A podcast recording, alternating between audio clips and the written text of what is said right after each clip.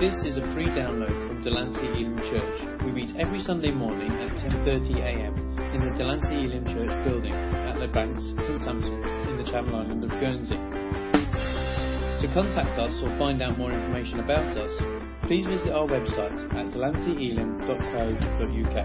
Okay, if you've got your Bibles with you, I want to read a verse. I think this has been really kind of very real to me over the last few weeks. I think it's a real kind of prophetic word for us as a church, as a body.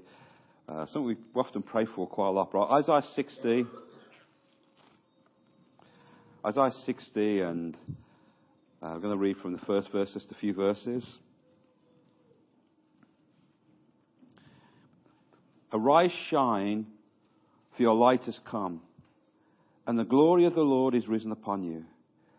For behold, the darkness shall cover the earth, and deep darkness the people. But the Lord will arise over you and his glory will be seen upon you. The Gentiles shall come to your light, and kings to the brightness of your rising.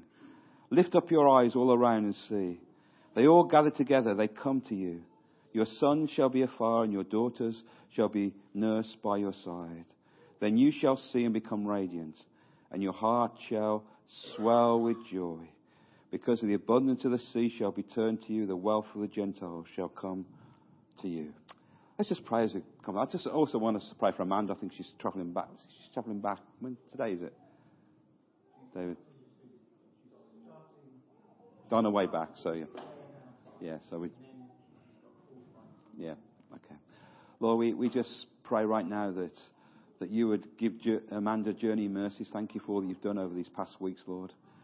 So Lord, be with her. Give her good journey mercies. And we pray now as we come to look at your word. What we pray, God, let the light of your word bring bring entrance into our hearts today, that you would speak, that you would prophetically reveal yourself to every heart and every life. Give us wisdom and understanding, we pray. In Jesus' mighty name. Amen. I probably want to just look at three key words from, from this, basically these verses. Arise, shine, and light. I think those are the kind of three key words from, from this particular passage. And, and just to say, just to give you a bit of background here, Isaiah's prophesying about the scattered Israelites that would return uh, back to Zion. I think also it's prophetically, powerfully for us today. So I want to get a hold of it and see its incredible significance for us today. And he says that we should shine. And the reason why we should shine is because, notice this, he doesn't say the light is going to come in some future date. He says that your light has or what? Already come. One translation says, rise and become radiant. I like that. Because your light has come. In other words, what Isaiah is saying, is saying, why are you lying down when your light has already come? In other words, when light touches you, you become light. And he's saying the glory of the Lord, which actually defines the, the presence of God. The word glory means the manifest presence of God. So when the manifest presence of God is residing is upon you, the result of that is that people are drawn to the presence of God. So God is wanting a people that are so immersed with the presence that the glory, notice this, is upon them the presence of God is residing. The presence of God is powerfully upon them. And out of that, the result is people are drawn, people are affected, people are drawn to that light. And so what he's saying, he's saying, get up, rise up, because your light, your glory has already come. Is that right? So you think about it. Has Jesus risen from the dead? Yeah. Does Jesus live in you? The Bible says, Christ in you, the hope of what? Glory to come. So if Christ is already in you, that means His light, His glory is already in you. And so we arise, we respond to the glory and the light that God has already put in us. You see, darkness has already come. I mean, you, you don't have to be a genius to know that darkness is all around us. So even though darkness is around it, God has provided a solution. And the solution is us. The solution is the light, the glory of God in us being manifested out of us. And out of that, the darkness will be shattered, and those who are in darkness, incidentally, the word Gentile basically means those outside of covenant. Those who don't know God. So those who don't know God will be drawn to the glory, to the light in us. Can you say amen? Now, the word that, the first word that Isaiah uses, I want us to think about, is the word he says, arise. Arise. And I get this picture. What he's saying, he's saying, change your position. The word arise means to change your position. Let me give you what the Amplified, uh, the Amplified says about verse 1. It says, Rise from the depression and the prostration in which circumstances have kept you. Rise to new life. In other words, if we change our position, then we will shine. And that word arise means to be restored to a perspective God created us to have. In other words, that there are certain things in life that are seeking to pull us down. It's almost like a gravity that wants to pull you down. Things like depression, things like discouragement, things like all kinds of difficulties that are hitting our life, and the goal of those things is to pull us down, to call us to, to stoop down, to call us to be held down. And Isaiah says, don't allow those things to hold you down. Change your position and what? Arise. Have a different perspective because your light has come. Amen? When you think about it, position is a very important thing in all kinds of things in life. For example, I use football because I'm a bit more familiar with that sport, although I don't like to talk about it at the moment. Is that right, Laurie? We don't mention that word. Don't talk about that at the moment. But, yeah, don't, we just don't mention that word. But the point is, in football, for example, sorry about that, that some of the great goal scorers, shall we say, they weren't obviously the most talented people, but they're the ones who seem to put themselves in the right place at the right time. They learn and there's a skill in it to, to know that you're there at the right place at the right time to get the ball and to score it. And some of the great goal scorers were those who knew some way how to position themselves, to be there at the right time.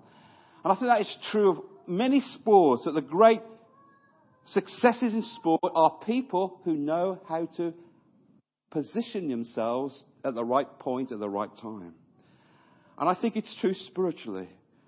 That if we're to experience the kind of glory and the manifest presence that God requires us for us to receive, the goal is learning to position ourselves. Amen.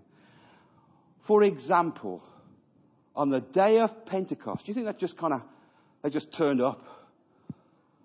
The Bible says they had learned to position themselves. The first thing they did, we're told, was they waited on the Lord.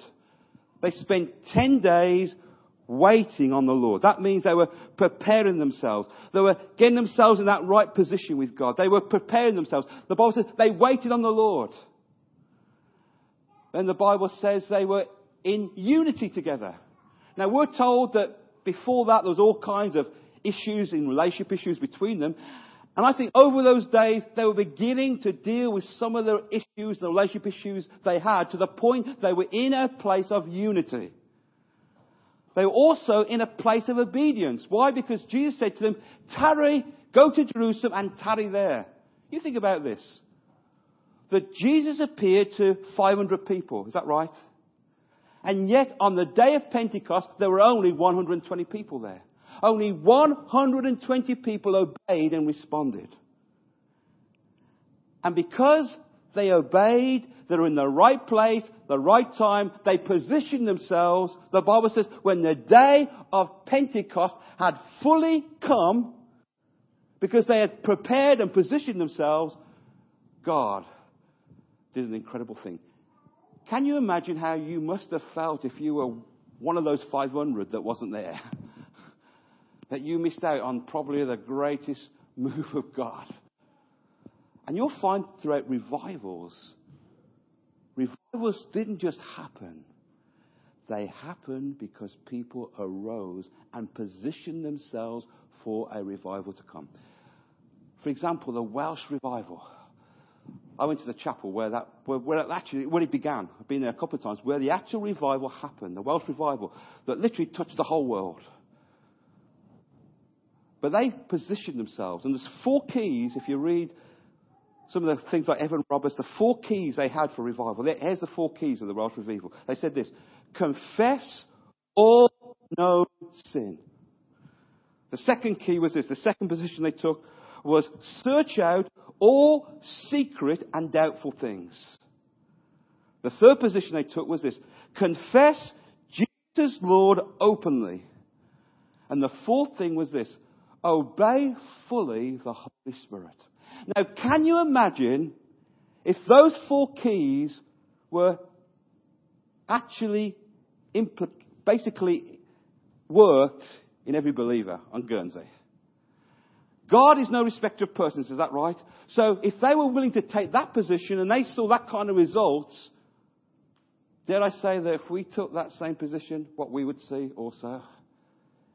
See, it's all about taking the position.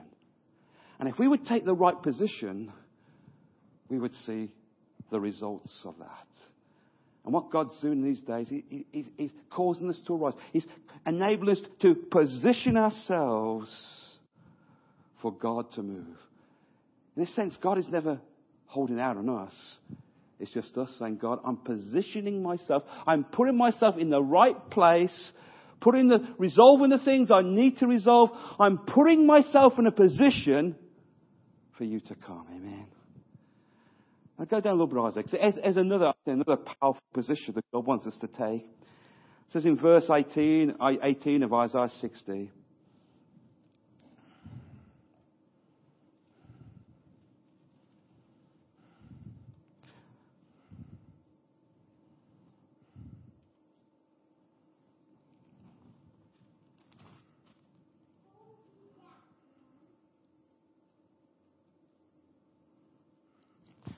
So is it verse 19? Where have I gone?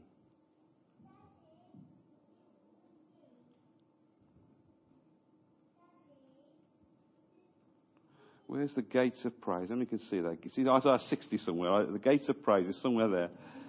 18. Thank you. See, I'm glad someone's away. 18. Thank you so much. Oh, yes. Thank you, Ray. Yes, yes. I couldn't somehow I just. It's the end of the verse, end of the 8th verse. I knew it was there somewhere. It says, And you shall call your wall salvation and your gates praise. I think one of the great positions that you put yourself in is a position of praise. Now it says that, that your gates shall be gates of praise. Think about it. The Bible speaks about the New Jerusalem. And the gates of the New Jerusalem, you know what the gates are made of in New Jerusalem? Pearls. So thought about that. That's a big pearl. And if you measure all the dimensions of that, it's, it's just beyond belief, the size of it. So the Bible says the gates shall be praised, and they're made really of, of pearls. And this is the point I want to think about. The pearls are a result of irritation. And almost this is what I feel God saying that, that through our times when we feel that irritation, the times when we're feeling the challenges and the difficulties, if we would take a position of praise, that praise would be a gate. And that gate would open a way for God to move. It's really bound to, uh, am I going to moan about that? Am I going to complain about that situation? Or am I going to take a position and I'm going to praise God no matter what? Because if I do, it becomes a gate, a opening for God to come and work. You think about a gate, it takes you, or a door, it takes you to another dimension. You go from one gate into another room or wherever, another level, another dimension. I found that one of the ways to really get higher in God's presence, to really get into a, a, greater level in God is praise. It really is. It's the key. It's, it's the key that opens the way for God to move. And if we would be a praising, a worshipping people, you position yourself for God to come. It's a beautiful story in, in the Old Testament where an army is about to destroy Israel. Remember that story? And God says, This is the position you take. Put the praisers on the front line and go out and meet the enemy. What were they doing? They were positioning themselves for God to come and do something awesome and incredible. And so he's saying, God, what position? Do I need to change my position? Are there certain things I need to change? Is there a position I need to change? Maybe I need to take the position in my life of getting into a prayer closet, of praying, getting my, positioning myself to pray. Maybe I need to position myself and, and complain less and be grateful more. Maybe I need to take a position where I begin to take and declare the word rather than get into a place of fear. I begin to trust rather than worry. In other words, every new move of God, God will always require you to take another position. It will cause you at some point in some, in some level to arise and take a new position to allow Him to come. So the first word is there, arise. Second word is, he says, shine. Number 6, verse 24. Number 6, verse 24. This is a well known, it's the priestly prayer. You all know the priestly prayer. I love this. This is, it says, The Lord bless you and keep you. The Lord make his face shine upon you and be gracious to you. The Lord lift up his countenance upon you and give you peace. I want to see there's an incredible connection between shining and the face of God. It's incredible, and I'm going to show you as we go on. All the scriptures talk about the God's face and us being connected to his face results in a shining. And here we're told that when God's face is towards you, the result of that is God manifests, God manifests peace and grace. It's all about having this sense of the face of God being towards you. Look at this other great scripture, Psalm 80. When God looks toward you, there is blessing and there is favor. Can you say amen? Psalm 80. It's all connected to this sense of shining and the face of God. Psalm 80, verse 3.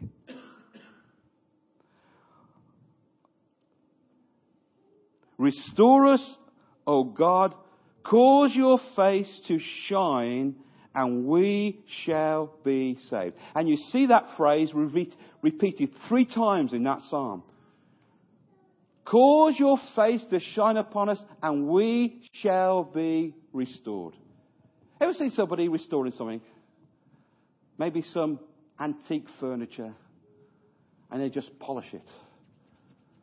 It's dull, so they begin to polish it, begin to work on it. And they work on it to the point it shines. It begins to shine again. Or somebody restores a car, you know, and they're polishing out there, you know, really, you know, moving all the scratches out, all the marks on it. And if you're good at that, see me afterwards. But you know what I mean? You're moving all the scratches and it's shiny everything. Restoration, when something is restored, it results in that shining. And I think that's so much what God does. He restores us to enable us to shine. He restores the dreams. He restores the, the broken parts of our life.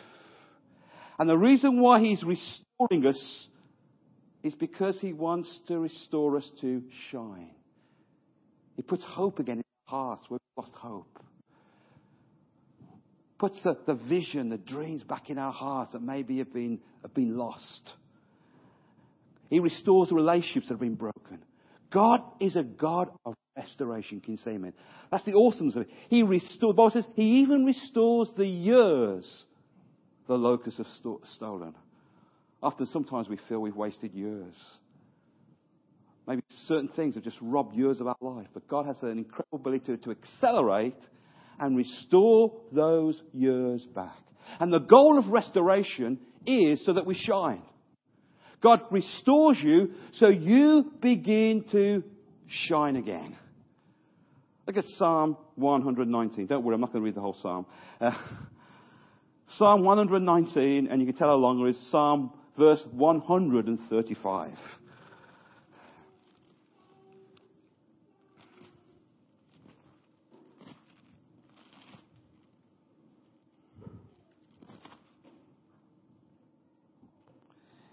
He says, Make your face shine upon your servant and teach me your statutes. I think it's a great picture in the sense that, that when God causes his face to shine upon you, it brings wisdom. In other words, that you be, ever had that experience that suddenly the light shines? You see something and suddenly you see it in a way you've never seen it before. Almost the light shines on a verse, on a scripture. Something comes alive inside you, the light comes on. And when God causes his face to shine upon you, something of his word, something of his wisdom begins to come alive inside you. Let me give you one more psalm. Psalm 104.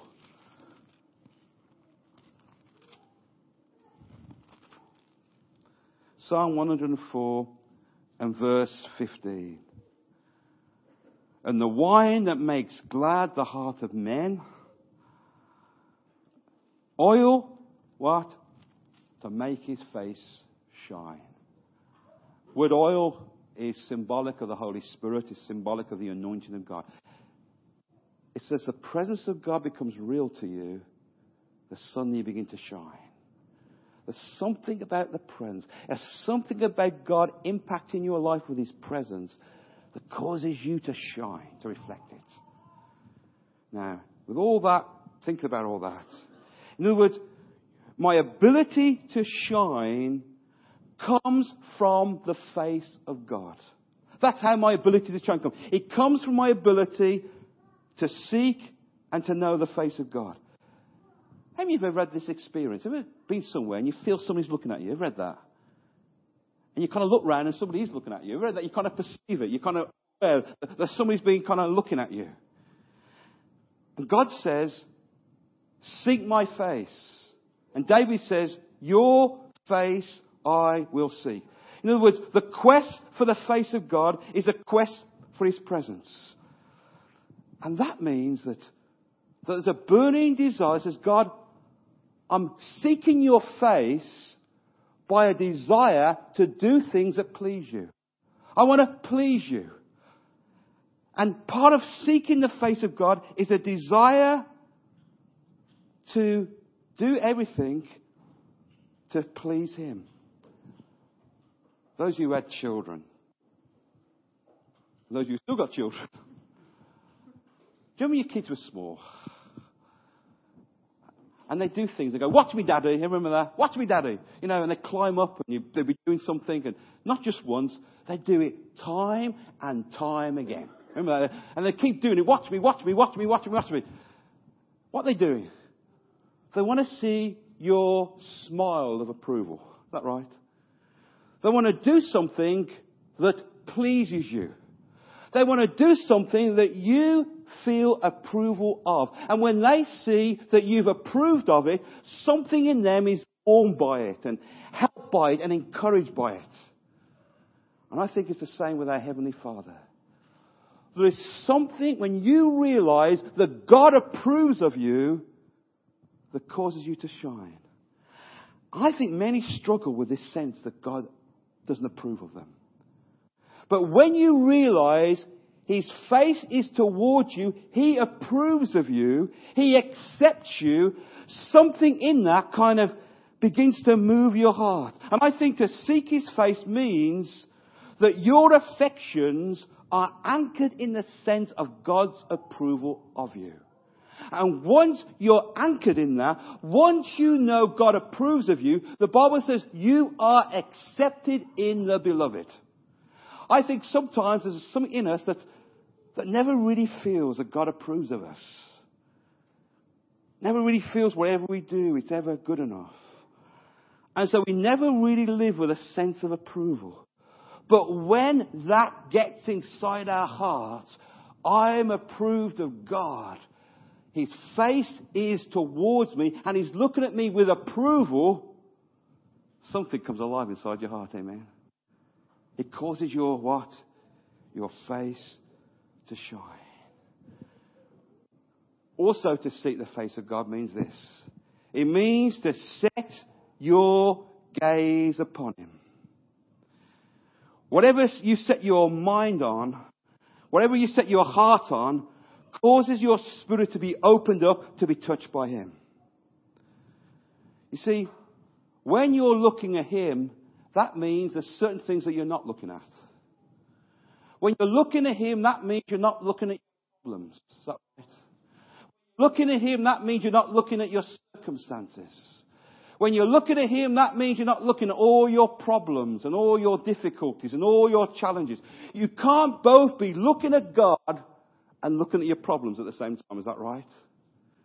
And so it's powerful about looking at Him. And I found this in my own personal life. If I find there's anything too hard for me, that means I'm not looking at Him. Because Jeremiah realized this. He says, Lord God, I'm looking at you. And if you created the heavens and the earth, then nothing is too difficult for thee. So here's the point. If I'm overwhelmed and overcome by some problem or difficulty, that means, oh, well, I'm looking more at myself than looking at Him. When I look at myself, I see my own inadequacies. I see my own weaknesses. I see my own inabilities. And I see things that are too big for me to cope with. And the reason why that is, is because I'm looking at myself. But the more I look at Him, the more I begin to realize anything too hard for the Lord. If I need healing, then the good place to look is to the healer. Amen. If I need provision, the great place to look is to the provider. If I need protection, the great place to look is to the one that protects. It's all down to what we are gazing at and what we are looking at. How many say, Lord, I want to gaze on you? I want to face on you.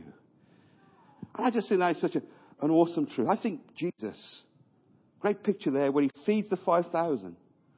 You know the first thing he did? Just those meager loaves and fishes. The Bible says he took the, he took the bread and what did he do? He looked up. He looked up to where the source was. He didn't look to the, to the meaner resources he had. He looked up to heaven. That's awesome, isn't it? Something happens when you look God.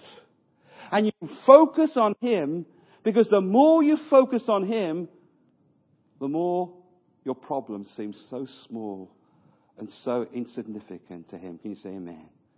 Looking on to the Lord. And you think about it. What you gaze at, you reflect. You reflect it. Whatever you're looking at right now, you begin to reflect it. For example, you're gazing at your problems. You're gazing at your challenges. You're gazing at all the pressures that are around you. And you know what? You begin to reflect that. You know how you know? People come to you say, how are you? Are you alright? What are they saying? They realize there's something not quite right because you're manifesting what you're gazing at. I don't have to say a word, and Andrea say to me, What's wrong? Because she realizes maybe at some point I've been looking or gazing, and I'm, it's been manifested out of my countenance, out of my attitude, out of my atmosphere over my life. What happens when you gaze at your offences? It manifests. How does it manifest? Often through our conversation, through our words. Whatever you're gazing at in your life right now, at some point, it manifests. It's revealed. So how much more happens when you gaze at Jesus? You know what they said about the disciples? We see that you have been with what? Jesus. You are reflecting what you have been gazing at. Very quickly, look at Exodus 34. There's another great picture of this reflection, of this shiningness. Story of Moses. Exodus 34 and verse 29.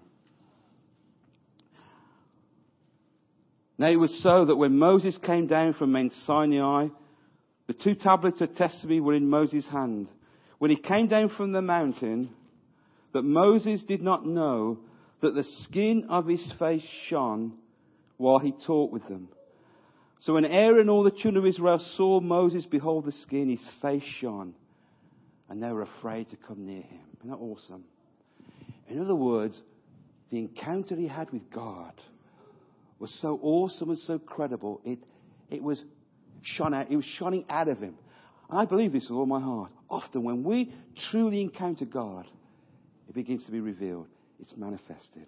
People become aware of it. People become very conscious. You've had an encounter with God. Now you'll notice this. This was, this was actually Moses' second major encounter. Because in the chapter before, he talks about the fact that he says, God, show me your glory. Please show me your glory. And when God turned up with his glory, the Bible says, the goodness of the Lord passed in front of Moses. In other words, he encountered, he experienced the goodness of the Lord. And there's something about encountering the goodness of God that changes your life forever. You know what? You know what changes? You begin to see God as your solution rather than your problem. I think some people often see God as their problem. I've got to get God on my side almost. I've got to get God for me. I've got to get God on my side. And so we often see God as our problem rather than our solution. But when I see that He's good, when I see that He has my best interests in heart, when I see that God is really for me and not against me, when that truth burns in my heart, it begins to be reflected from my life. And we're told Moses has such an encounter, it was revealed.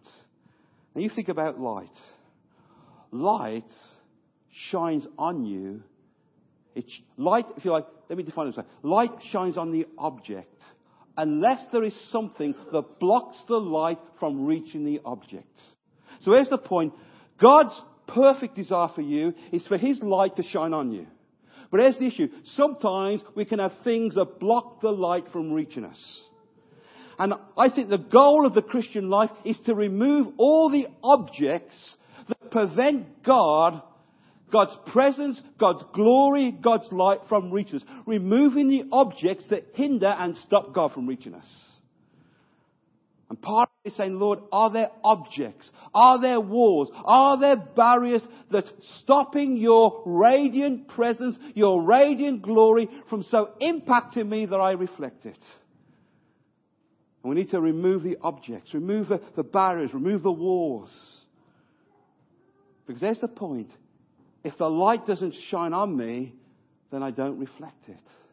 But the more of the light, the more of the glory, the more the presence flows on me, the more I begin to reflect. One thing about Moses is this. He reflected it, but he didn't even notice he was reflecting it. And I've found this often when God's working in you, you may not even notice yourself, but people do. They say things, you seem so different. You seem actually more joyful than you used to be. You seem more cheery and there seems to be a real peace over you that there didn't used to be. There's something in you that has changed, that is different to what you used to be. And maybe you may not even be aware of it, but people become aware of the glory, of the radiance, of the light that begins to shine inside you. Can you say amen? That light of God. Let me just bring this one. 2 Corinthians 3, because here Paul begins to talk about this encounter and experience that Moses had. 2 Corinthians chapter 3, verse 13.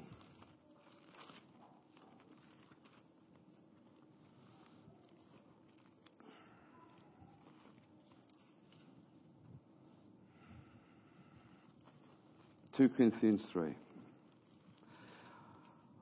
So the goal of our lives really, get a hold of this, is we're saying, God, are there obstacles? Are there walls? Are there barriers that's preventing me from experiencing the radiating presence of God in my life? And so we, we examine it, we deal with it, we remove those obstacles, we remove those barriers, wherever they are. We begin to deal with them, we begin to remove them. Now, in 2 Corinthians 3.13, this is what Paul says. Unlike Moses, who put a veil over his face, so that the children of Israel could not look steadily at the end of what was passing away, but their minds were blinded. For until this day, the same veil remains uplifted in the reading of the Old Testament because the veil is taken away in Christ. So, in other words, there's a darkness over people. Have you ever seen that? That there's a blindness there? Ever been in, in a dark place and suddenly, when you get to the light, kind of affects you? And it's almost what people are. The, the light almost affects them. They, they can't cope with the light. And it says in verse 15, but, but even this day when Moses, sorry, it's verse 16, nevertheless, when one turns to the Lord, the veil is taken away. In other words, the moment you come to Christ, the veil, the blockage is removed. So why allow that to, remo- to remain? When the Bible says it's removed, it's gone, it's been dealt with by the blood of Jesus. Now the Lord is the Spirit. Where the Spirit of the Lord is, there is liberty. I believe the result of, of experiencing God face to face, which we have the potential to do. As we encounter Him face to face, as we seek His face, as we encounter His presence, as His glorious light shines on us, the result is liberty and freedom. I just believe so much more God's got. God wants to bring us in greater levels and greater depths of liberty. You think about it. Liberty and freedom. To be free to be who God has called you to be. That's what He wants. In other words, you're not self conscious, not so conscious of yourself. You're more conscious of Him. And that's where true liberty and freedom comes about. And I think the big thing about this is you begin to see yourself the way God sees you. I've shared it before, but The Lion King, I love that, that film. And there's that point where when he looks up and his dad says to him, remember that? Tim, was it Timber? Okay, Timber. Yeah, Simba, Simba, say Simba, Simba. He says, Simba, he says that, he says, you've forgotten me. He says, how have you forgotten me? He says, you've, you have forgotten me when you have forgotten who you are. And maybe when we really see God, we begin to see who we really are. You'll never really know who you really are till you really see God face to face. The Bible says that we are the apple of his eye. Ever look close into someone's eye and see your own reflection? When you really get close up to God, you begin to see who you really are. You begin to see your identity. You begin to see who He's made you to be. And that's what brings the liberty. That's what brings the presence. When you begin to see yourself through his eyes. You don't see yourself through your circumstances. You don't see yourself as other people see you. You don't see yourself through what other people have said about you. You see yourself as God sees you. And as you see yourself as God sees you, it's liberating, it's freedom, it's beginning to transform and change. Because the one thing that stops us shining is because we're so conscious of our own weaknesses, our own abilities, our own limitations, we then are unable to truly reflect the Lord. Here's the point. Paul he says there, let me just move on, one last verse. He says there, verse 18, but we with all unveiled faces, beholding as in a mirror the glory of the Lord, are being transformed into the same image from glorious glory, just as by the Spirit of the Lord. What does a mirror do? A mirror absorbs light and reflects it. And that's what we're doing. We're gazing at the Lord. We're focused on Him. We're absorbing His light in us. And as we absorb His light in us, we just begin to reflect it out. Amen. Let me close with this. Matthew 5, verse 13. And I'll close with this. Time is gone. I'll just bring out the bullet points. Because here's the point Matthew 5 and verse 13. Tell we'll read down from, time, we'll read from verse 14. It says, You are the light of the world. A city that is set on a hill that cannot be hidden.